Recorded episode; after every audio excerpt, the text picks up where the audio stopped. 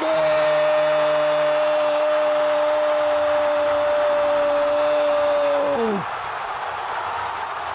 Não sei, vamos ver.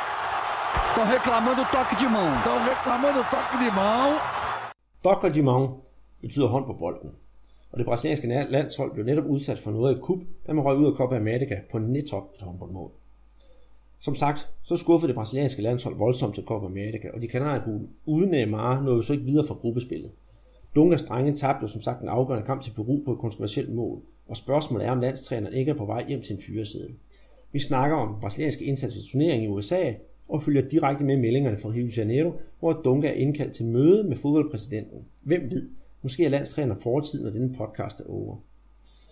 Den brasilianske liga bød kun på en enkelt runde, men til gengæld fik vi nyt tophold, 28 mål og 7 røde kort.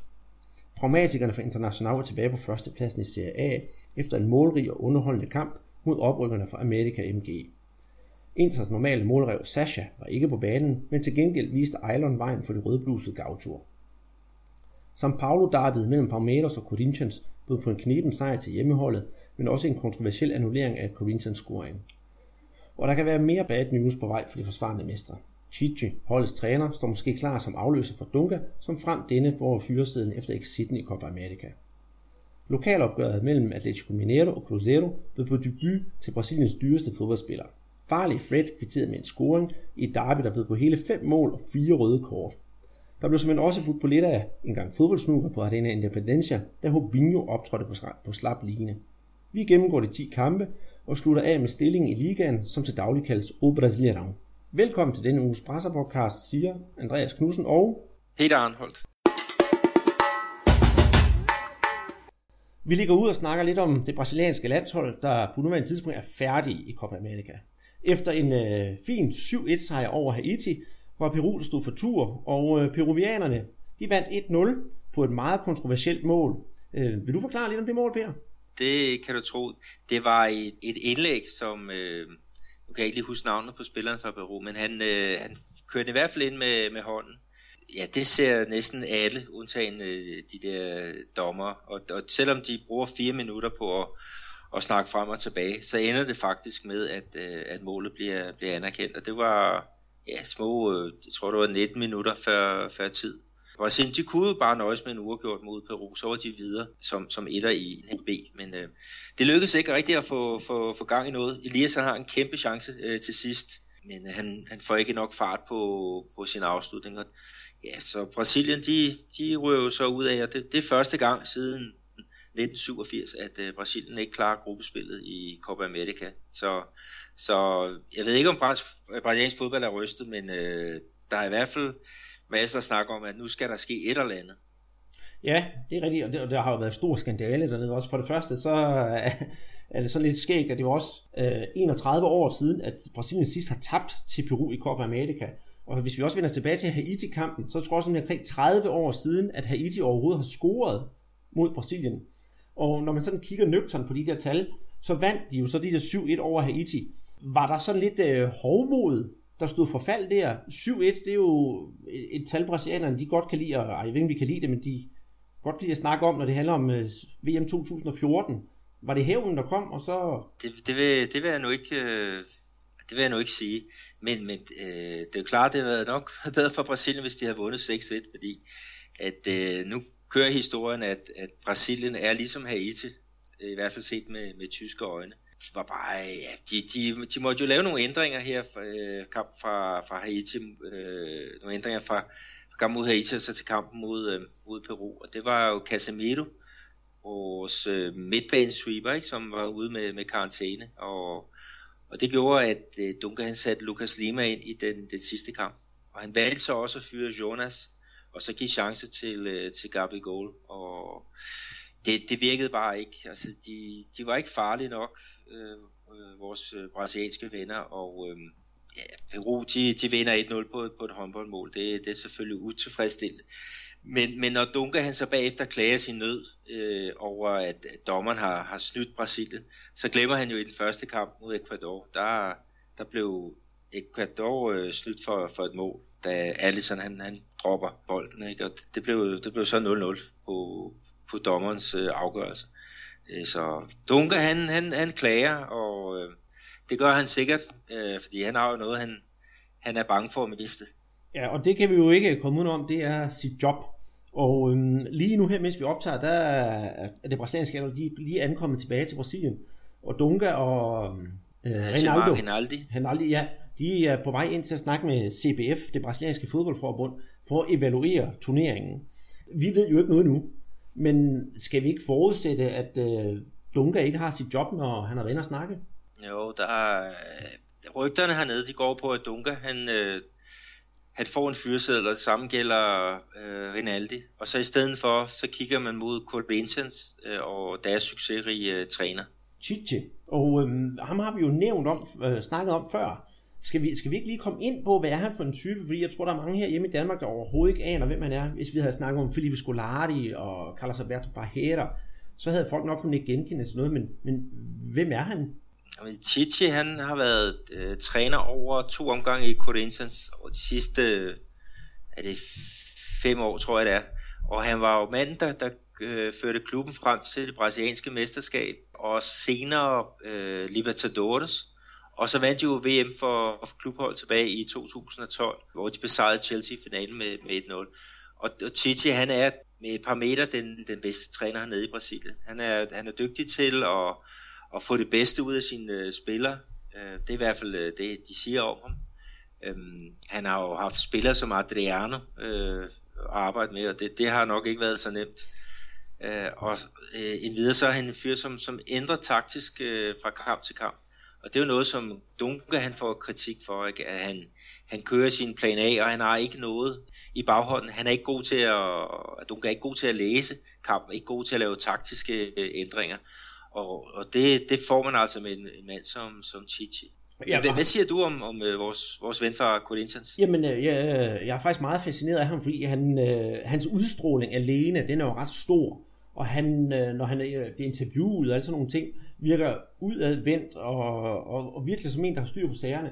Og han er mere visionær. Jeg ved, at han var tilbage i 2013, han tog et sabbatår fra, fra Corinthians. Jeg vil ikke lige hænge så på, om det var 2013 eller 2014 der tog han et sabbatår, og så rejste han simpelthen til Europa, og så studerede han nærmere alle de der store europæiske trænere. Guardiola. Guardiola og, ja, og, og især Ancelotti var han meget fascineret af. Og så kom han jo også tilbage til Brasilien, og så genopfandt han, eller opfandt faktisk en ny øh, opstilling, altså sådan en, en, en opstilling på banen, der hed 4-1-4-1, hvor de bagerste tre, der, de, de bagerste fire, de ligger i sådan en slags ligebenet trekant, og det gør de også på midten, som så kan, kan man sige, svinge til hver side, så der er to, der kan gå ud på højre side, og to, der går ud på venstre side, så spiller sammen med den i midten, som så spiller videre op i angrebet. Og det er et system, som der ikke er nogen andre, der har kunnet implementere, og det har han altså haft stor succes med, netop som du siger, vundet Copa Libertadores og, og, og vundet VM for klubhold. Så jeg, jeg tror bestemt, han er værd at satse på. I den sammenhæng skal jeg også sige, at Brasilien i, i, gennem tiden kun har haft brasilianske trænere med én undtagelse, og det tror jeg, det er tilbage i 1930, at de havde en udenlandsk træner inde. Men de skal ikke have nogen udlænding ind, og det tror jeg heller ikke, der sker. Så jeg tror også, det bliver Chichi, vi får, og det kunne blive rigtig spændende at se. Også fordi, at uh, selvom Chichi er yderst europæisk inspireret, og det er Carlos Dunker jo også, han har jo fået sin fodboldopdragelse i Stuttgart, men Chichi han har det brasilianske i sig stadigvæk, hvor Dunker er den pragmatiske fodbold, eller fodboldtræner. Mm. Men tror du, at vi får en, en gang uh, smuk spil at se under, under Chichi? Det tror jeg. Øh, det, det skal jeg blive nødt til at sige. Det, det, det tror jeg, og det håber jeg. For jeg synes også, han giver plads til individerne. Netop, at nu har vi for eksempel sådan en som Elias. Han får altså den plads, han skal bruge på midtbanen. En spiller, som jo for eksempel er værd at nævne, det var øh, Paulo Guerrero, den tidligere HSV-spiller, da han kom tilbage til Brasilien og spillede, spillede han jo for Corinthians, og der fik han faktisk lov til at stråle. Og nu har Paulo Guerrero, han er jo kommet til Flamengo, men han har slet ikke haft den samme succes, som han havde under Chichi. Og jeg tror, det er simpelthen fordi, at Chichi giver ham plads, og ja, og lad, jamen, får dem lov til at, at gøre, hvad de kan, når de endelig kan få lov til at stråle. Er du enig? Jamen, han, øh, han øh, virker også som en, en meget, meget positiv uh, træner på, på mig. Jeg tror så bare ikke, vi får noget smukt spiller at se. Uh, Chichi under hans første uh, regeringsperiode i, i Corinthians, altså hvor de vinder mesterskabet, Libertadores uh, med, med mere.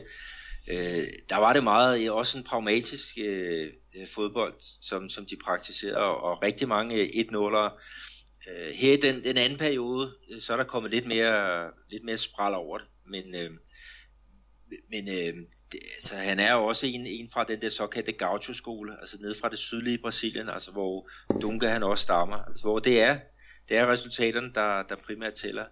Men, men øh, kan man sætte en god ramme op og, og få stjernerne til at, at sprudle, jamen så bliver det også noget, noget seværdigt fodbold.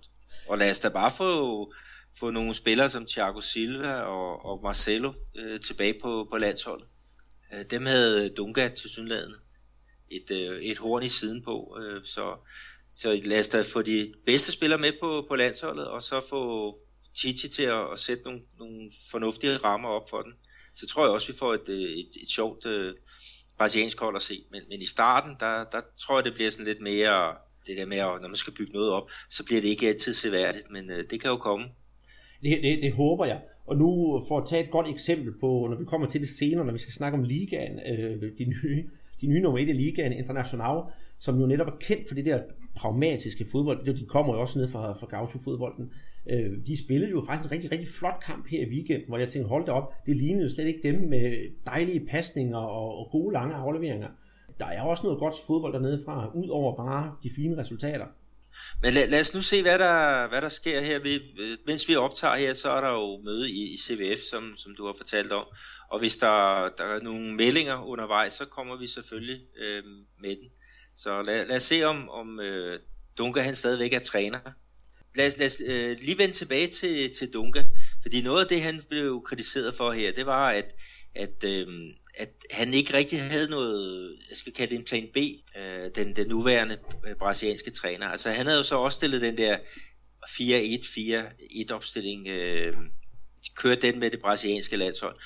Og målet var at bygge den brasilianske tiki op. Og, og det kunne man godt se, altså der var jo til tider rigtig godt flow i det brasilianske spil. Men i første halvleg mod, mod Ecuador og Peru, der, der var de jo der, der så det jo godt ud. Altså det var de her kampe, hvor de spiller 0-0 og tager hendes, øh, den anden øh, 1-0. Men i anden halvleg, så er det ligesom om modstanderens træner, de laver nogle justeringer, og så går der grus i maskineriet. Og Dunga, han står bare der og, og laver ingenting. Øh, og, og i den her kamp mod Peru, øh, hvor de kommer bagud 1-0, øh, godt nok på, på et håndboldmål, men øh, han har 19 minutter til at, at lave noget. Han har to udskiftninger i, i hånden, Dunga. Og hvad sker der? Ingenting. Ingenting. Ingen gang den klassiske med at sende en, en uh, centerforsvarsspiller op for at lave ravage i modstanderens felt. Uh, det havde han opfindsomhed uh, nok til. Så jeg, jeg synes helt klart, at, at Dunga han viste, at han ikke er den rigtige styrmand for, for Brasilien. Ja, og sidste år i Copa America, øh, der, der klarede Brasilien sig heller ikke specielt godt, hvor de røg ud i kvartfinalen til, øh, til Paraguay øh, efter straffespark. Så øh, du længere tid med, med Dunga øh, ved roret, det, det er bare spild af tid i mine øjne. Det, øh, det, det giver dig da fuldstændig ret i. Men hvis vi nu kigger væk fra Dunga, er der så noget, øh, vi skal kigge på med spillermaterialet? Det, umiddelbart så er det jo ikke noget dårligt hold, vi har. Nej, altså vi savnede nogle profiler. Altså der var jo seks spillere, der var, var skadet, øh, meldte fra øh, til, til den her turnering. Men, men af dem, der, der, var, der spillede i, i USA, ikke, der var der jo nogen, der, der udmærkede sig. Så Felipe Coutinho øh, gjorde det fantastisk godt. Scorede tre mål mod øh, Haiti. Øh, var også rigtig god i den, den første kamp. Øh, så, så han har jo nok bidt sig fast. Øh, Casemiro på den der midtbanesweeper øh, var jo også en, en profil. Renato Augusto øh, gjorde det også øh, godt øh, som den kontrollerende midtbanespiller og var også målfarlig. Det var så kun mod Haiti, men, men øh, et mål er et mål. Og så vores stopper Marquinhos, som så ikke spillede den sidste kamp, øh, da Miranda var, var tilbage, øh, gjorde også en fin figur. Mm. Og så vores ven øh, Gabi Goal. Ja, han, øh, han fik jo nærmest sin, øh, sin stjernepremiere mod, øh, mod Haiti jeg læste jo også herhjemme igen, at det var det nye stjernefrø, som man skulle lægge mærke til, øh, fordi han scorede mod Haiti. Men øh, der har vi jo kommet medierne herhjemme i forkøbet, det kan vi jo kun klappe os på hænderne af. Øh, jeg, jeg tænker, øh, igen hvis vi vender tilbage til Peru-kampen, nu ved jeg godt, at Giv, han, han var med, og han er jo nok nærmest en, en fast mand nu. Havde det ikke været nemmere at hvad hedder det, have Marquinhos ind på i forsvaret frem for Giv, så du havde sådan et, et sikkert forsvar med Miranda og øh, Marquinhos? Og jeg, jeg ser også en stor stjerne i Marquinhos, så jeg havde da også øh, bevaret ham. Øhm, jeg snakkede faktisk med øh, øh, Mads Davidsen nede fra, fra Kina, om der er assistenttræner for Svend Jørgen Eriksson, og han fortæller, at, at øh, spillere som, øh, som Gilles og Renato Augusto, øh, de, de gør det ikke specielt øh, godt dernede i, i, i Kina, så de skulle være, være med i startopstillingen. Det var da noget, han var overrasket, øh, var overrasket over. Jamen, så jeg, øh, som sagt, så har vi jo ikke så meget styr på det der kinesiske fodbold, men jeg kunne da godt håbe på, at de kom tilbage til enten europæisk fodbold, eller så hjem til Brasilien. For der kunne det være, at de kunne få lov til at blomstre endnu mere. Men det kan jo godt være, at Chichi han kan lave mirakler, og måske ændre på noget af det også, hvis det er ham, der kommer ja. ind og bliver træner. Ja, jeg, jeg øh, snakkede faktisk også om, om Mads vedrørende, hvilke brasilianske spillere, som gør det godt i, i Kina. Jeg følger den jo heller ikke så, så tæt. Og han sagde, at, at Alex Teixeira, som er dernede, den tidligere øh, Vasco-spiller, øh, han, han er fantastisk øh, i øjeblikket. Øh, deres egen øh, Elkson øh, er også en, en, øh, en dygtig fyr, og Ricardo Goulart, det var Diego, Diego Tardelli, er også spillere, som gør det godt dernede. Altså nu skal vi ikke have fire kineser på landsholdet, men det er da meget godt at, at vide, hvem, hvem er det egentlig, som, som, som leverer i, i kinesisk fodbold. Ja, og der var det lidt sjovt at høre Jill og, og Renato Augusto, de, de gør det på det jævne. Men, men de, i hvert fald Renato Augusto gjorde det godt på det brasilianske landshold, så han, han skal da selvfølgelig fortsætte. Ja, men det er også rart at høre, Diego Tardelli, han gør det godt. Han gjorde det også rigtig godt, da han spillede i Brasilien. Ja, han var en, en fantastisk spiller for Atletico Mineiro. Ja, det han var masser af energi øh, og, og også målfarlig. Øhm, så ja, jeg, jeg ved nu ikke, om, om han skal tilbage på landsholdet, men jeg kunne da godt tænke mig at se Alex Teixeira som et, øh, en lidt mere fantasifuld spiller end ja, for eksempel Ricardo Goulart.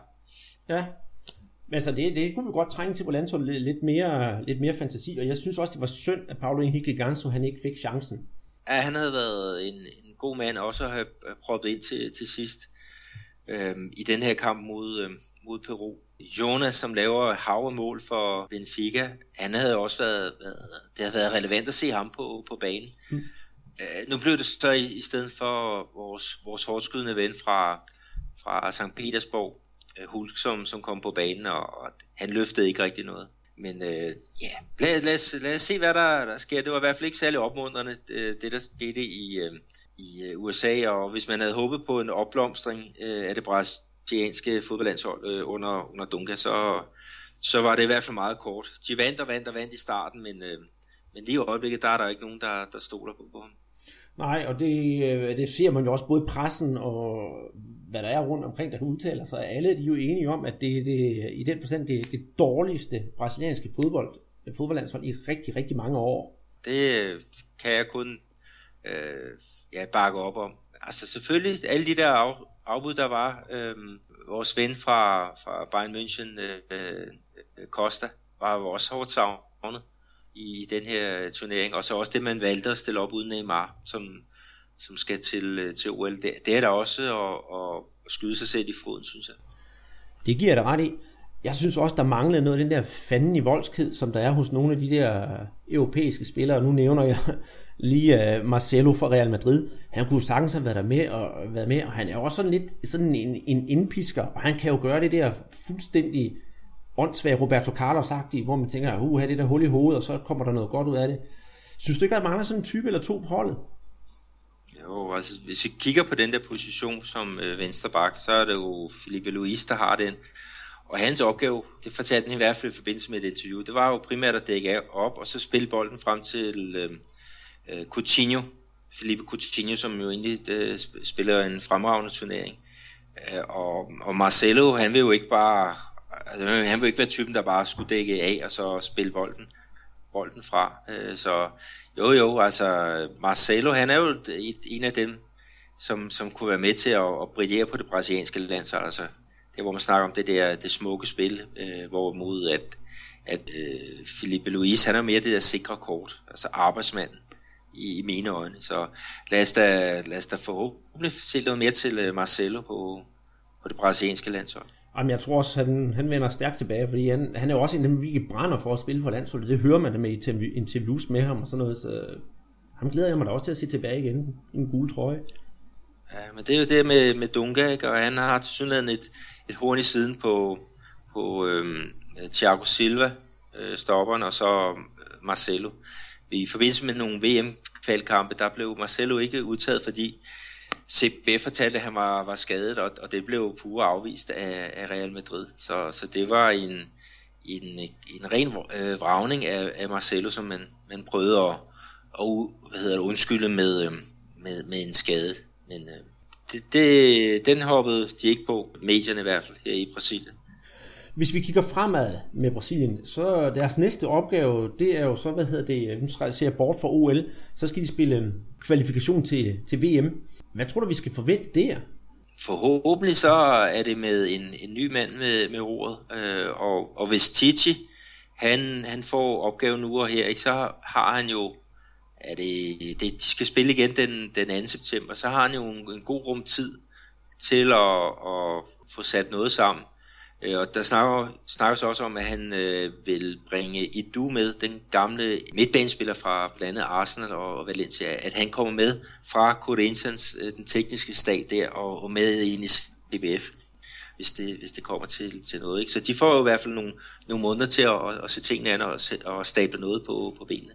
Øh, OL, der tror jeg ikke, Chichi han, øh, han øh, bliver træner der. Der tror jeg, man, man fortsætter med den... Øh, det nuværende træner, José Mikale, som, som bare har været caretaker, ja. mens Dunga har, har arbejdet med, med A-landsholdet. Mm. Foregående snakken af, så kan vi sige, at de næste to kampe for Brasilien, det er en uh, udebanekamp mod Ecuador, og så en hjemmebanekamp mod Colombia. Så nu får vi se.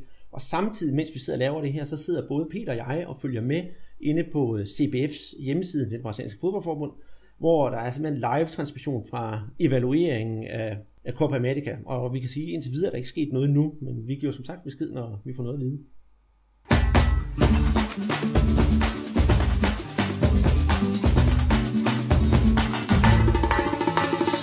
Så er det tid til, at vi kigger på den brasilianske liga, og vi har været så heldige, om man så må sige, at i den forgangne uge har der kun været spillet én runde. Så det er jo ikke sådan en, en dobbelt op, hvor vi skal gå flere kampe igennem. Men skal vi ikke starte fra toppen, Peter? Jo, lad os, lad os gøre det. Øhm, International, de øh, vinder 3-1 øh, hjemme over America Mineiro her fra, fra min by, og, og det gør at de tilbage over førstepladsen. Øh, der var to mål af, af Eilon øh, inden for, for bare 5 minutter, og han, han har fået chancen i stedet for, for Sasha, som, som andet du har snakket øh, rigtig meget om. Ja. Øh, Amerika, de får, får så reduceret ved stopperne Adalberto, og så i kvarter før tid, så, så afgør øh, stopperen Anando øh, kampen til fordel for Colorado, som, som de jo hedder, øh, internationalt de røde fra, fra Porto Alegre. Så, så 3-1, øh, det var forventeligt. Amerika, de har jo lige skiftet træner. Øh, de har fået en portugiser ved, ved roret, i stedet for, for Givanildo øh, Oliveira, som, som gjorde Mineiro til, øh, Amerika til Mineiro-mestre her for, ja, det er en måned siden. Men øh, han fik ikke øh, den, den allerbedste start. Men øh, ja, internationalt, du har tidligere snakket om, at de, de spiller meget pragmatisk. Men her, det var det, var det rene målorgie. Det var det, og det var faktisk en rigtig, rigtig seværdig og underholdende kamp, og især øh, netop Eilon, for jeg har i mine noter her til, der har bare skrevet Eilon, udråbstegn. Altså, han er impliceret i, i samtlige tre mål, og jeg synes i hvert fald, at det første mål, det er ikke, altså selve målet er rigtig flot, men der er jo et forarbejde, inden Eilon han scorer, der bliver lavet godt. Der bliver, jeg kan, hvad er det spilleren hedder, der løber ned til baglinjen, og så på magisk vis på nærmest på baglinjen laver han sådan et, et, et slags øh, øh, ligger på ryggen, og så klasker han den ind over til Eilon, som scorer. Det synes jeg, det er opspillet. Det er simpelthen fantastisk. Ja, det var virkelig en, øh, en kamp, eller en bold, der var tabt på, på forhånd, og man kan også se, at Amerikas forsvarsspiller, som er i, i nærheden ude i siden der, han stopper op, fordi han tænker, at den der bold, den ryger ud. Men øh, det gjorde den ikke. Og Island, han, han var altså også klar inde, og, inde på midten og, og fik styret den ind på, på en first timer. Mm, og det, så det var, det var klasse. Mm. Og det sjove det er jo nemlig, at, øh, at Island, han har været brugt som indskifter i mange af kampene. Og der er i hvert fald, jeg tror det er, øh, så han får lige det sidste kvarter, som sådan en ekstra kræfter, der skal ind til sidst i kampen. Og han er med den her gang, fordi Eduardo Sasha, han er, han er ude på karantæne. Øhm, jeg står bare og tænker for sjovt, om det ikke kunne være skægt, hvis øh, Arsjo Fox han lavede om i sin opstilling, og så stillede op med to angriber, i stedet for en på spidsen som Sasha, så han både havde Sasha og Eilon. Kunne det ikke være godt? Jo, det kunne det, kunne det sikkert godt være, men han har jo også en Vitinho, øh, som, som ligger øh, med fremme, og jeg, jeg tror ikke, han satte sig på, på tre, øh, jeg skal vi kalde dem deciderede angriber. Øh, jeg, jeg tror, at øh, Archel Fuchs, han har sin, sin, sin måde at, at gribe kampen an på, og, og øh, sin opstilling, og så, så kan han nu vælge mellem øh, Sasha og, og Eilon. Gør den ene det ikke godt, så starter den anden inden, og, og det er jo også, øh, det er også fint nok. Ja, som siger, så Man behøver ikke, at, bedste hold behøver ikke at være de 11 bedste spillere. Det skal være, være nogen, der kan, kan udfylde de roller, der, der nu ligger i, i det koncept, man, man nu har. Det er rigtigt, og så, og så kan vi jo sige pragmatisk, ja det kan godt være, men den her gang, der var det del med underholdende, og så som så lille ekstra krydderi, så kan vi sige, at Vitinho, som du lige nævnte, han havde også et skud på stolpen. Ja, det, det, de har nu et meget, meget spændende hold øh, internationalt, øh, og, og fint, at de kommer, kommer mere ud over stepperne, altså det bliver til, til mere end, end øh, 1-0. Mm-hmm. Og, og hvis vi så lige skal snakke lidt om America MG, som så ikke havde så meget at, at byde ind med, men hvad jeg lagde mærke til, at det var en gammel kending, øh, som jeg synes umiddelbart skulle til at være den bedste hos, øh, hos Amerika, det var jo Borges med en fortid i Santos. Ja, han er, han er en god, øh, god spiller, og, og han var også en, øh, afgørende, da Amerika de vinder Mineiro-mesterskabet øh, med finalsejr over Atletico Mineiro her for, for en måneds tid siden. Men han har været skadet øh, i en periode, og er nu øh, klar igen. Han var med fra start, da Amerika vandt deres første kamp i Serie A her i, i sidste uge, og, og øh, øh, han, han skal lige lidt op i omdrejninger, men, men en rigtig god signing af Amerika. Mm-hmm. Hvis vi kigger på næste levende billede i tabellen, så er det jo en São Paulo-klub, og det er Palmeiras. De vandt jo så 1-0 over Corinthians, og det er ikke fordi, jeg, har, jeg har ikke så synderligt meget at sige om kampen, fordi det, det er så, at det virkede som om, at de to hold, de stod egentlig godt til hinanden, og det var sådan hip som hap, hvem du kunne vinde, og så endte så med, at det var Palmeiras, der trak det længste strå.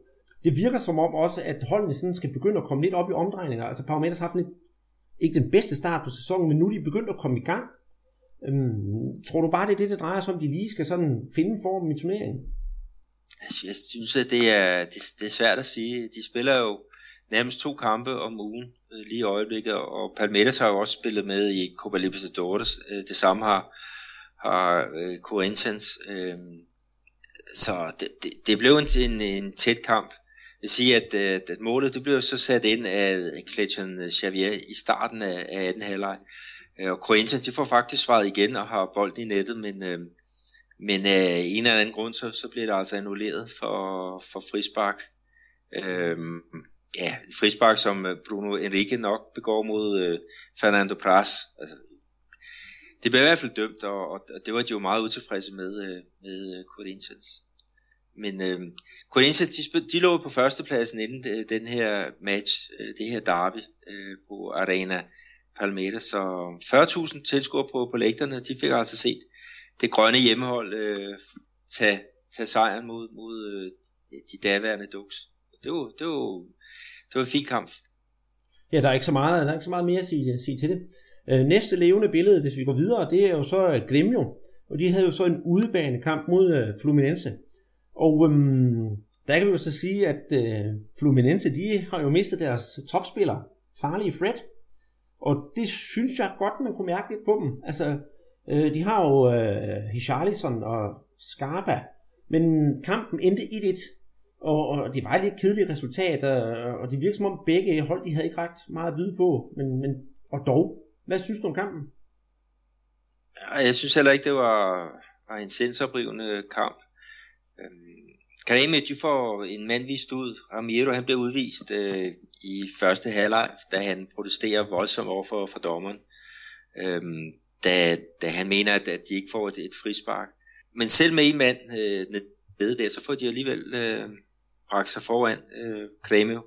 Og det er så Marcelo Hermes, der, der scorer lige før øh, pausen. Fluminense kommer tilbage i anden halvleg og får udlignet ved øh, indskiftet øh, Marcus, Marcus Junior. Men, men det, det er jo egentlig det er jo okay resultat. Det, det kunne de begge, begge hold kunne bruge, bruge det. Øh, Kremio, de får jo nogle forstærkninger her, øh, efter at landsholdet røg ud af Copa America. De får deres målmand, første keeper Marcelo Godoy tilbage. Så får de øh, midtbanespilleren Wallace til, tilbage, som øh, den sidste han fik en enkelt kamp. Øh, øh, han kom ind i kampen mod, øh, mod øh, Haiti og har været rigtig god for, for, for Grêmio. Så, så de, de er godt tilfredse med Brasilien, de, de røg ud. Ja, det kan jeg godt forstå. Så kan de da få, kan man sige, styrke deres hold, og det er der jo selvfølgelig flere, der har, for eksempel også São Paulo, som vi kommer ind på senere. Uh, ja, andet... og Corinthians, som, som får Elias uh, tilbage. Ja, nemlig. Uh, det, det er jo også en, en nøglespiller mm. for, for Corinthians. Mm. Ja, og nu du netop snakker om Corinthians, så er det jo dem, der indtager den sidste plads, der giver adgang til Copa Libertadores, nemlig fjerdepladsen. Men dem har vi jo snakket om før, hvad deres resultat var. Men hvad vigtigere det er, øh, hvis Chichi, deres træner, nu skal til at være landsholdstræner, hvor skal de så til at, at grave en ny mand op henne?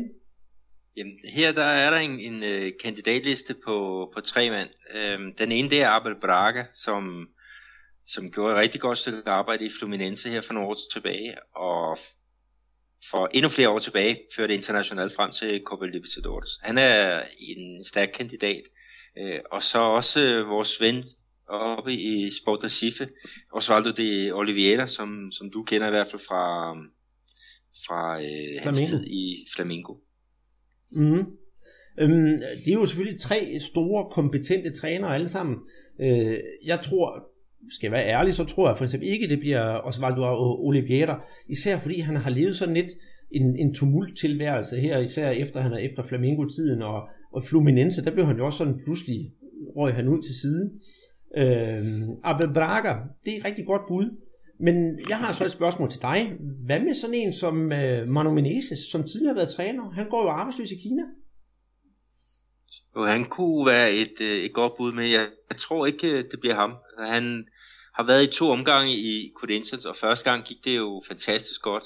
Han førte dem op i, i Serie A, og, og, øh, og øh, fik faktisk øh, landstrænerjobbet lige efter det, CBF de købte ham fri. Øh, men han har så senere været tilbage i klubben, og øh, der gik det ikke specielt øh, godt. Der er stadig, jeg tror, han selv sagde op faktisk. Men øh, jeg, jeg tror simpelthen, de, de siger, at, at, at, at uh, Abel Braga, uh, det, det, det tror jeg bliver, bliver kandidaten, altså topkandidaten. Det var i hvert fald ham, jeg ville vælge. Jamen, der er vi jo sådan, der er vi jo sådan nogenlunde enige. Altså, der går jo også et par andre trænere rundt, som er arbejdsløse. der kan vi vist godt blive enige om, det bliver vist ikke nogen af dem. Jeg tror ikke, at sådan en som uh, Vanderlei Luxemburgo, han er også blevet fyret over Kina. Han har vist heller ikke nogen chance. Tror du det? Nej, det tror jeg ikke. Altså, øh, han har ikke lavet noget de sidste mange år på Luxemburgo. Han har, han har ikke lavet andet end, end øh, en skidt, vil jeg sige. Så øh, det, bliver, det bliver forhåbentlig ikke ham. Nej, det, bliver i hvert fald, det bliver i hvert fald spændende at se, og det er i hvert fald noget at arbejde, Corinthians de får med at få en ny træner, og, og det bliver måske også svært at sige, hvem kan overtage Chichis plads, Altså ikke fordi jeg skal sammenligne Chichi med Guardiola, men, men det er jo så lidt øh, det store ikon, i trænerikon i Brasilien. Hvem, hvem skal komme ind og fylde den plads ud? Fordi det, det bliver jo bare svært for den, der kommer lige meget hvem. Ja, og det er jo, det er jo ikke øh, kun øh, Titi, der, der ryger, så, så fremt øh, CBF de uh, kan blive enige med ham. Altså, det er jo også Edu Gaspar, den tidligere Arsenal midtbanespiller og øh, Valencia-spiller. Øh, han er i øjeblikket øh, sportsdirektør i, i Corinthians, og, og, øh, og vores ven Chichi, han vil, øh, han vil altså have, have nogle kompetente folk med fra Corinthians, så, så, så de, de, skal de, de kommer på arbejde, de lederne i, i den her klub, øh, er mesterklubben. Du har ikke andre bud på potentielle trænere så, så vi bliver enige om Abel Braga. Ja, men lad os bare få ham i, i sadlen der, så frem til Chichi, han, han bliver landstræner. Ja, så det glæder jeg mig til at, at se, hvem det, hvem det bliver. Vi er jo kendt for at tage fejl, så sådan er det. ja, ja. Så, men øhm, nummer 5 i, i tabellen, dem der ligger lige uden for, for de der fire pladser, som, som, øh, som giver adgang til Copa Libertadores, det er jo Santos. Og Santos, de har jo fornemt besøg lige i øjeblikket. Det har de nemlig. Og øh, det er vores øh, ven André Øsgaard fra Knapstad i Norge. Og jeg ved, du lytter med, André, så jeg håber, du hygger dig dernede. Og han har jo så, efter at være kommet ned, så er han jo blevet Santos nye lykkedyr, kan man næsten sige. Han har sørget for, at de to kampe, men se, der har Santos ikke tabt. Og sidste kamp, de spillede her, der spillede de mod Santa Cruz op i øh, Nordøst-Brasilien. Og der vandt Santos jo så med 2-0. Og vi havde en Graffiti, som er jo så Santa Cruz topscorer, og er han ikke stadigvæk topscorer i ligaen med 6 mål, det mener jeg. Han, oh, øh, han er, han er topscorer, jo. Ja, han øh, var ude, så han er højst sandsynligt skadet. Udmærker Santos, der er ved at, at komme tilbage, på trods af, at øh, de mangler jo Gabigol. Ja, de mangler Lucas øh, Lima også. Altså, de var jo afsted med, med det brasilianske landshold, men de kommer jo tilbage nu og, og, og vil være en kæmpe forstærkning til øh, vores venner her fra, fra Fiskebyen. Jeg så sige, at den her kamp mod, øh, mod Santa øh, Cruz, de får et, et kanonmål øh, af, af, sat ind af Seca. Seca han er jo en, en bak, der kan spille begge sider, og han får måske at, at se til, øh, til OL her i august måned han er i hvert fald en af kandidaterne til at, at komme med i den brasilianske OL-trup. Så, men, øh, men øh, vores ven, øh, ja, Østgaard, han, han har jo fået nogle, en god tid dernede i, i Santos, altså to sejre på to kampe, og, og planen er, at han skal se, jeg tror det er fem kampe i, i træk øh, med, med hans øh, favoritter, altså både ude- og hjemmekampe. Så... Det er det. Men øh, hvis vi lige kigger tilbage på kampen, så var der en anden profil, jeg lagde mærke til, en, der hedder Joao, han lagde op til det første mål, og så scorer han selv det, det andet mål. Han øh, spiller så for Santos, men har tidligere haft en fortid i henholdsvis både Cruzeiro og, og, og Curitiba. Øh, kender du lidt til ham? Han er ikke særlig gammel, han er 22. Ja, men jeg kan huske ham, da Øh, de blev mestre tilbage i 2014, altså, og sågar også 13. Men der var han øh, indskiftningsspiller han, han kom ind i, i angrebet, og der var meget godt øh, fart i ham, men, men han trængte til at, at komme væk. Altså, han fik ikke rigtig noget spilletid i, i Crusado. Øhm, så jeg, jeg håber da, at han kan bide sig fast ned i, i Santos og være med til at, at, at, og flytte dem. Øh, Santos, det er jo et, et hold, som jeg spurgte i, i top 4 øh, her inden sæsonen. Men øh, lidt svært med, øh, med, med at, at, opfylde det profeti, øh, når, når landsholdet bliver ved med at tage deres profiler. Det er rigtigt, men, øh, men, men netop sådan de profiler, de har jo simpelthen øh, et stærkt hold, og de har alle, alle profiler, så det er jo et hold, man virkelig skal, skal forvente sig noget af.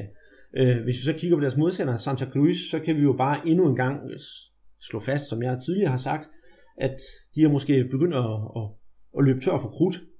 Så det bliver spændende at se, hvor, om de kan blive ved med at holde sig nogenlunde i ligaen, eller de bare dumper hele vejen ned igennem, nu skal være der resten af tiden.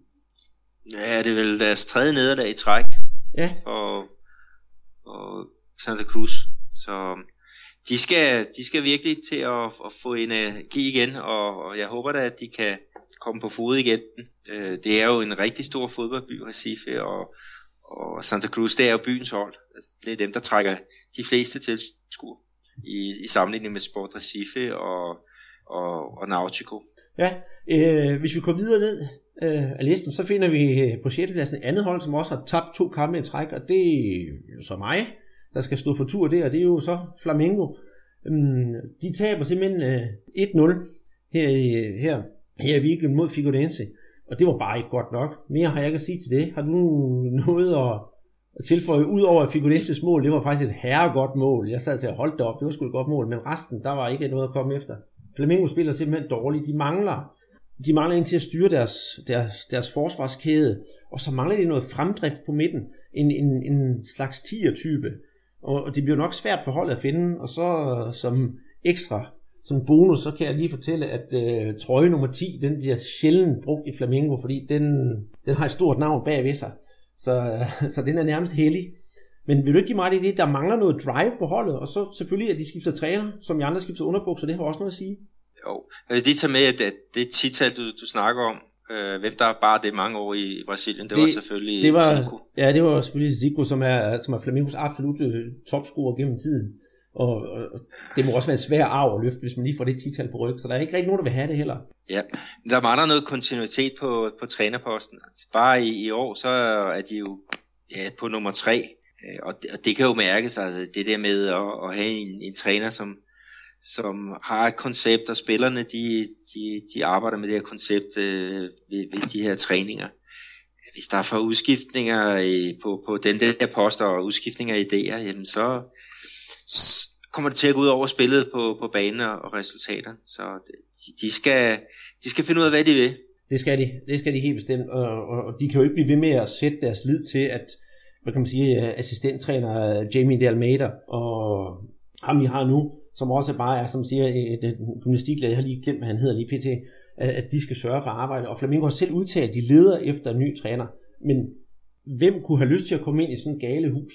Ja, nu snakker vi tidligere om Manu Menezes, så han har jo prøvet den her for et eller to år tilbage, og, og han sagde jo op øh, i, i frustration over den dårlige ledelse, rent du sagt. Ja, det var tilbage i 2013, hvor han fik 22 kampe for holdet, og, og det, det, han har jo selv udtalt bagefter, at det var ikke det, det, den bedste periode i hans liv.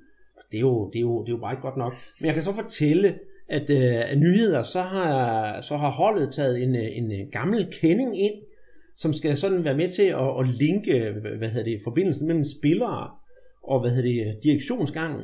Jeg ved ikke, hvis jeg nu siger vampyren Moser. Ja, han var en uh, midterforsvar, der også fik kampe på landsholdet. Det gjorde han. Han var jo sådan en, en landsholdskæmpe i, i midten af 80'erne, og, og havde sin store karriere, ja selvfølgelig i Flamengo, hvor han var stor idol, men også spillede mange år i øh, Olympique Marseille, hvor han var en meget fremtrædende figur. Men om man kan ændre noget på holdet og hjælpe på tingene, det ved jeg ikke. Skal vi kigge videre?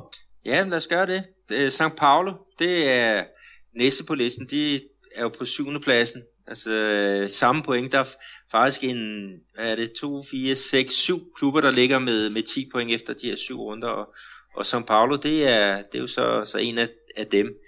Og øh, ja, vi snakkede sidst om, at São Paulo, de vinder øh, en kamp og taber en kamp, og så vinder de igen. Og mønstret øh, holder. Og, og den her gang, så var der altså nederlagets tur. De var ellers foran 1-0 hjemme over Atletico Paranaense øh, på mål af, af stopperen Maicon. Men øh, gæsterne, de får altså vendt kampen, og, og på mål af Anani og Otavio. Siden den sidste Otavio, han blev kåret til øh, øh, turneringens bedste spiller i den her Primera Liga, øh, Piratligaen, som blev spillet i, i starten af året. Så, så øh, det er en fyr, vi skal, skal lægge mærke til. Men så ellers, øh, du kan jo spørge, om det var, var fortjent, om Atletico Paranaense vandt. Nej, det, det må man jo egentlig ikke sige. Øh, skal vi sige, at São Paulo, uden at, uden at gøre sådan noget stort af det, de havde fire stolpeskud på tre chancer. Og det siger jo det hele, og det var virkelig stolpe ud. Og der var nemlig, når jeg siger fire, det passer, for der var den klassiske med, at øh, der bliver afsluttet, og så rammer den simpelthen den højre stolpe, og så går bolden på tværs på langs af mållinjen på venstre stolpe, og så ud. Så de burde have kørt den hjem som Paulo. Og ja, Atletico Paranaense, to chancer og to mål, de var bare effektive.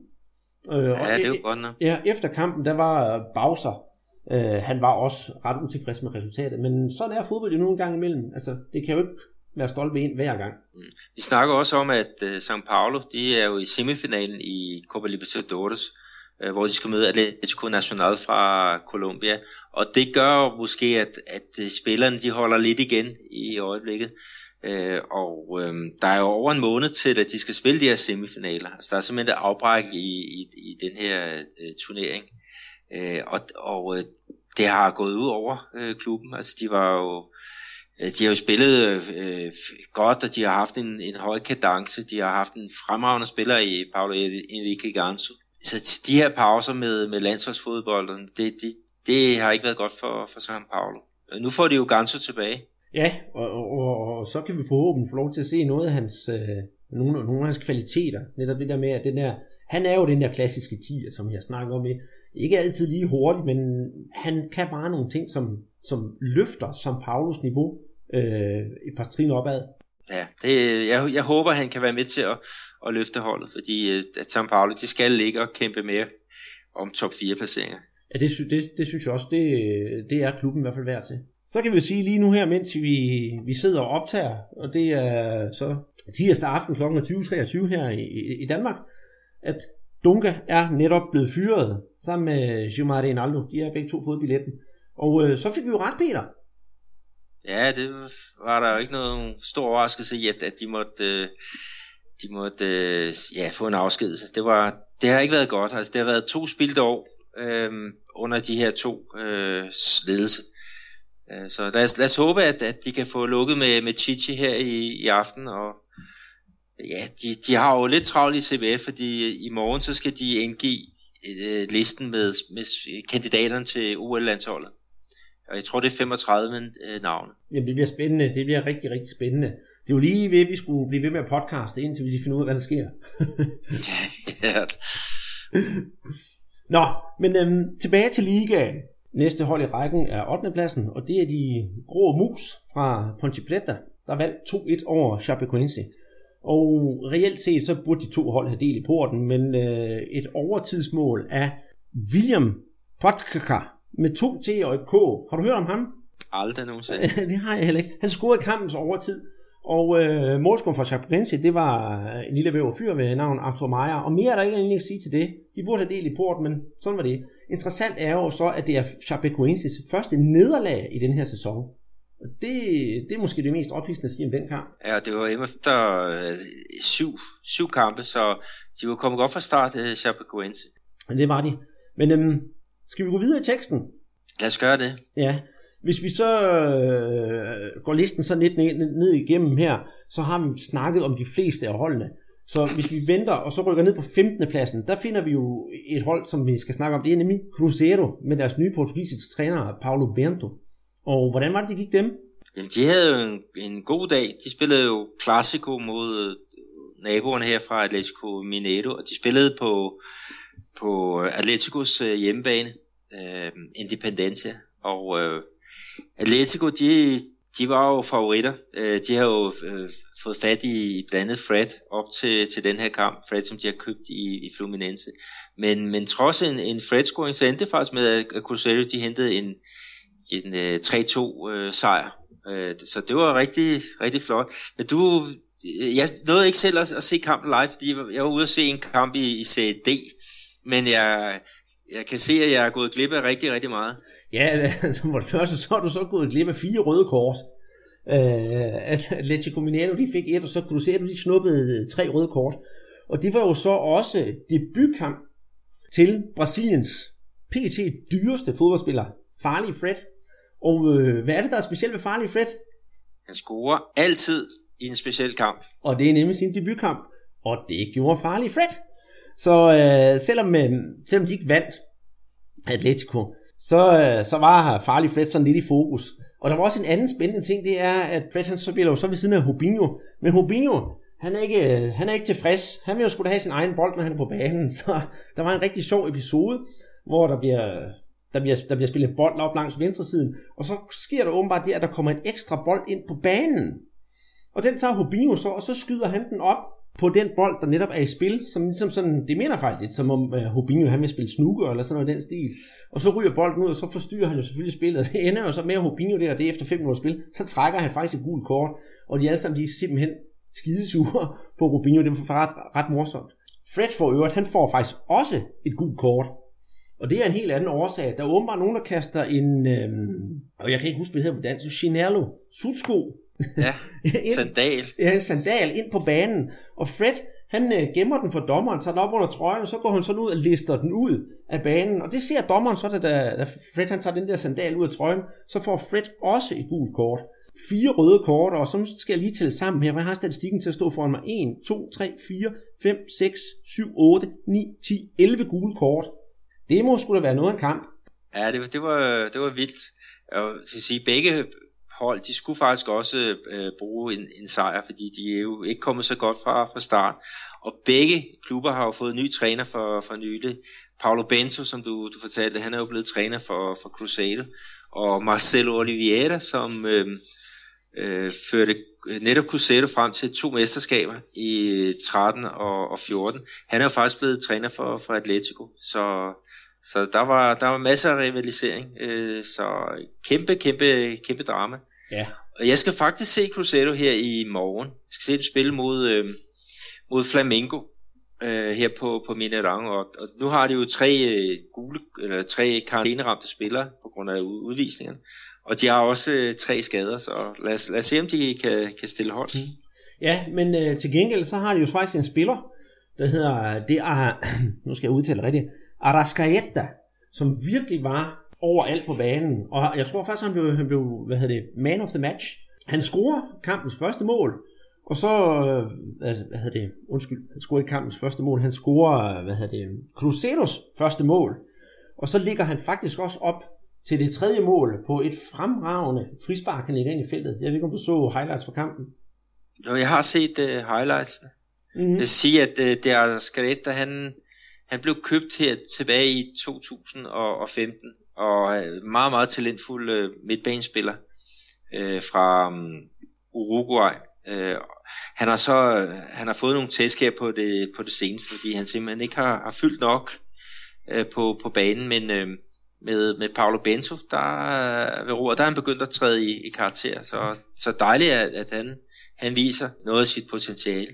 Og, og jeg tror, der er fremtiden. Han er kun 22 år, og øh, han har haft et par kampe for Uruguays landshold, og han har faktisk haft titallet på ryggen, når han spiller for Uruguay. Og han har den fordel, at han spiller med lige godt med begge ben, og fantastisk dribler. Og han, han har sådan, at han kan godt være ude i højre side, og så, så laver han den her klassiske mere, altså lidt rommedal ting med at trække ind i banen. Noget andet, der var værd. Han har ikke været god på det, på det seneste i, i Cruzeiro, det, det skal siges. Og det er også derfor, han ikke er med, det er øh, med landsholdet i, uh, i USA i øjeblikket til, til Copa America. Han var, han var med sidste år, mener jeg, i Confederations, nej, slået jeg ved, uh, ja, ved, ved Copa America okay. sidste år uh, i, i Chile, men, men blev altså vraget til, mm-hmm. til trup den her gang. En anden en, der er værd at nævne for, for Cruzeiro, det er også øh, en målscorer. Han scorede øh, Cruzeiros andet mål. Det er Hiascos, som tidligere spillede i Vasco.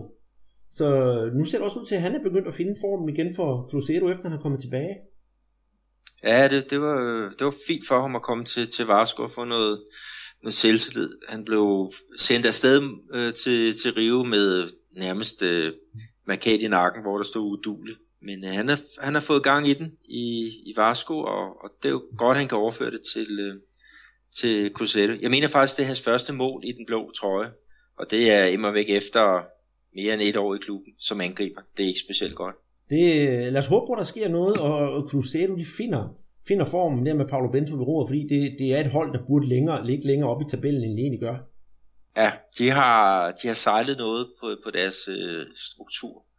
Øh, de har lavet nogle underlige indkøb, øh, og øh, blandt andet så har de manglet øh, en venstre bak, men, men ham har de så hentet i, i Amerika. Øh, men men øh, de, de har været de har haft en underlig trup øh, sammensætning øh, i år, men, øh, men nu er det ved at, at, at få styr på det, og øh, de mangler at, at få foretaget et par, par indkøb mere. Jeg siger, de skal stadigvæk bruge en venstre bak, og øh, en højre bak øh, kunne de også godt bruge. De havde tidligere en, der hed Mikey, som, som bare har været skadet, øh, men meget, meget talentfuld bak, som jeg ved også, der er nogle tyrkiske klubber, der har kigget på. Det bliver spændende at se. Øhm, skal vi gå videre og så snakke om Curitiba Sport Hasif? Ja, det var jo et, et målår 3-2 til, øh, til Curitiba. Øhm, jeg har kun set øh, nogle highlights øh, fra, fra den der kamp, men, øh, men du, du kan lidt mere om den.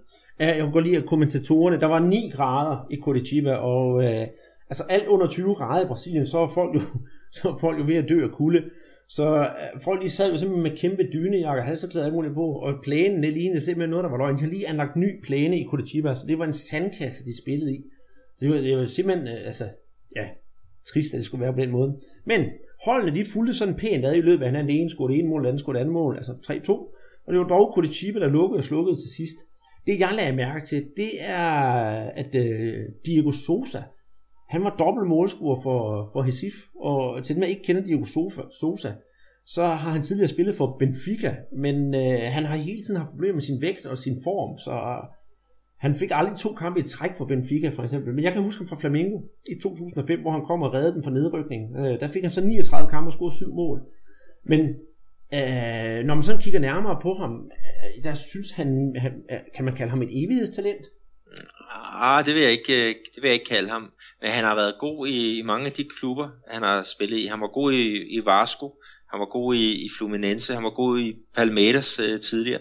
Men det, det er ligesom om han, ja sidste år var det Sport Recife, hvor han var, var rigtig, rigtig god. Øh, men men øh, ikke, han har svært ved at, jeg ved ikke om han har svært ved at holde fokus, eller, eller hvad det er, men, men øh, han, har, han har leveret nogle gode indsatser for, for de respektive klubber, men han har så aldrig blevet der i, i så lang tid. Han har jo problemer med at holde formen og vægten, det ved jeg. Ja, det kan jo godt være levevisen, der, der er et problem. Ja, det, det jeg, jeg skrev i mine noter, om han måske var sådan en, en, en bentner type. Nu ved jeg ikke, om han har lavet uro og ballade uden for banen. men det virker sådan, at han ikke rigtig kunne finde sin plads, selvom han har lavet gode resultater. Ja, det, det, jeg, jeg tror også, han er svær at, at passe ind. Han kom til øh, Fluminense her i starten af året og, og spillede, spillede der i, i fire måneder, og så, så gik turen tilbage til, øh, til Sport Recife, hvor han, han kom, hvor han spillede sidste år. Øh, så der, der var noget, der ikke hang sammen. Han scorede ellers en del mål for, for Fluminense øh, her i, i starten af året, men, men han ville altså han ville tilbage. Så et, et vanskeligt sind, højst sandsynligt. Jamen det tror jeg. Øhm, sidste kamp, vi, vi runder her, det er jo så øh, Botafogo Vitória. Og den har jeg egentlig ikke så meget at sige til, udover det var sådan lidt, den ender 1-1, og de deler så i porten, og det er sådan set fint nok. Og øh, ikke nok med at holde en del af porten, så de to mål, der bliver scoret, de er faktisk mere eller mindre ens. Øh, og det er lidt sjovt, når man sidder og ser, jeg skal være ærlig sige, jeg har set highlights på kampen, at først så øh, hvad hedder det, starter det med et øh, stolpeskud på højre stolpe, og så næste chance, der kommer der en, der dukker op netop ved stolpen, og så prikker den ind, og det er nærmest ens ved de to mål. Mere har jeg ikke at sige til det. Nej, vi kan sige, at øh, Botafogo, de var tæt øh, på at få deres, øh, deres anden sejr her i år, ikke? men blev, blev snydt faktisk i, i overtiden. Og det gør, at de, de ligger helt nede i, i, i bunden. Og det er jo synd for en, en, øh, en af de her traditionsklubber. Botafogo, de har jo haft navne som, som Garincha, øh, Nilsson Santos, øh, øh, Jairzinho, som de fleste husker fra VM i 1970. Altså, de har jo et hav af, af store navne. Øh, jeg får slet ikke snakke om i nyere tid, hvad hedder han, uh, Tullio Maravilla? Ja, han, øh, jeg tror faktisk, han har lagt øh, støvlerne på hylden, men han, han var, var topscorer, da de vandt øh, mesterskabet sidste gang. Men øh, synd, at, at øh, Botafogo de ligger helt dernede, men de har, de har simpelthen ingen penge til at, at sørge for en ordentlig trup, og de, og de har mange øh, unge spillere med. Øh, vi, vi har nævnt uh, Ribamar, som, som mange øh, håber på kan blive en, en ny nier for, for, for Botafogo, måske en ny nier for, for brasilianske landshold med, med tiden. Ja, øh, og, og apropos penge, nu øh, vi snakker om det, det skulle måske have snakket om lidt tidligere, men øh, nu har vi nu snakker vi om Fred, som er en meget, meget løntung spiller. Øh, sådan et hold som øh, øh, Atletico Mineiro, som du kender godt til, hvordan kan de øh, have råd til at have så mange dyre spillere? Både Fred og Rubinho på én gang? Belo Horizonte er en, en by, øh, som, som har en del penge at, at gøre godt med. De har øh, en masse mineraler her i, i bjergene. Øh, øh, og øh, der, de får, får folk til at investere udefra, altså sådan nogle... Øh, nogle, skal sige, lønnen bliver, bliver fordelt på nogle anparter, og det, og det gør, at de, de får, får råd til, til noget, som andre ikke har råd til. Øh, et, et, et angreb med øhm, Rubinho og, og Fred, det er, det er dyrt, men øhm, hvis man kan få andre folk til at, at investere for sig, altså betale regningen, så, så er det jo godt nok. Jamen, så må vi jo håbe for, for Atletico i hvert fald også, det giver pote. det. Det kunne også være dejligt at, altså, at få noget store fodbold tilbage til Brasilien. Det mangler vi lidt. Ja, lad os. Altså, vi har også se med, øh, i, med Copa Libertadores, altså nu har, har man øh, godt nok St. Paulo med i semifinalen i, i år, ikke? men ellers har man gået, jeg tror det er to år, uden at have et, et hold i semifinalen, og, og det er jo trist. Altså, brasiliansk fodbold er, er, er, er altså, det, den stærkeste liga øh, økonomisk set, det er den brasilianske, og de er ikke slået igennem i Libertadores, det, det er rent usagtens skandale. Ja, det er, og det, og det vil jo næsten også være synd. Nu ved jeg godt, at vi lige har fået en fyret landstræner, men, men altså, det kommer næsten til at virke som om, at klubfodbolden afspiller landshold, eller den afspejler landsholdet. Ja, det, det kan du godt sige. Altså det med, øhm, med at, at der, der, der er for meget virvar på, på træne, øh, direktionsgangen og, og trænerfyringer og spillere, der kommer og går. Altså kontinuitet, det, det er nu vigtigt, når man skal have resultater. Ja, Altså nu, nu har jeg intet belæg for det nogen steder videnskabeligt, men jeg tør godt lægge hovedet på blokken og så sige, at den brasilianske liga er en af de ligaer i verden, hvor der er flest trænerfyringer i forhold til store klubber. Ja, der, hvis der er 20 hold, der ligger i den bedste række, og der er i hvert fald, ja, det, er, det er lige før man når, når to, to, øh, to klubber rundt, altså noget omkring 38 fyringer i løbet af, af 38 runder. Altså det, det, ligger, det ligger på cirka en, en per, per runde, øh, og det er jo voldsomt. Ja, og det er netop kun, øh, når vi snakker om, vi kan lige tage lidt, lidt trænerdebat her. Der er mange af de der store klubber, lige snart det går bare lidt galt, så ryger træneren ud. Og det er jo en underlig mentalitet at have, at man ikke giver det den tid, det tager. Altså, et æble skal jo også modnes, og det skal klubberne jo også. Ja, men det er... Sådan fungerer det ikke her. Der er blevet skiftet vildt meget ud på, på trænerposten. Det, det er led i den brasilianske kultur. Skal vi øh, gennemgå øh, ligaen her til slut? Jamen lad os gøre det. Ja, øh, nummer 1, ligaens Dux, det er jo så International med 16 point. Nummer 2, det er Palmeiras med 15 point. Nummer 3, der har vi så Grêmio med 14 point. Og så den sidste gyldne plads til Copa Libertadores på fjerdepladsen, det er jo så Corinthians med 13 point. Og så derefter, der følger det der kæmpe felt af det syv hold med 10 point hver. Og så kommer det så lidt dernede af, og så nede på 17. pladsen, som er første nedrykningsplads, der har vi så Atletico Mineiro med 7 point, øh, Sport Recife med 5 point, America MG med 5 point, og så Botafogo også med 5 point. Øhm, hvis vi så skal kigge frem til den næste runde, hvad har du af kampe, du glæder dig til at se, Peter? Ja, jeg skal jo selv øh, ind og se en af dem, og det er Cruzeiro øh, mod dit hold Flamengo. De spiller her på uh, Mineirão på, på onsdag, og det er så den sene, øh, sene kamp, så den kommer nok også på, på direkte uh, tv. Og så er der selvfølgelig international topholdet, der skal spille mod Atletico Mineiro, ikke med... Uh, vi har jo snakket om Atletico, de har jo farlige Fred, og de har, har Rubinho, Ja, det øh, og så er der jo en tredje kamp, som også er meget interessant. Der ja. ved jeg ikke, om du har spottet. Jo, jeg kunne faktisk godt tænke mig at se øh, Fluminense Corinthians. Øh, det, det tror jeg, det kan blive rigtig godt. Og hvem ved, altså nu, nu ved vi jo så, der har været trænerfyringer og sådan noget undervejs. Har Corinthians en træner til den tid? Ja, det, det må vi jo se det. Han er jo nok uh, træner stadigvæk. Altså, det, øh, jeg tror, at uh, jeg har læst her, at, at der er 90% øh, chance for, at, øh, at Chichi han bliver, bliver træner. Han skulle være på vej til, øh, øh, han skulle sætte fart mod øh, Rio her i, i, i løbet af kort tid. I øjeblikket så træner han øh, sit hold i, i Corinthians. Men, men hvis, han, øh, hvis han ryger, så bliver der jo en, par uger eller sådan noget, hvor at, at han stadigvæk arbejder med sit, med sit hold.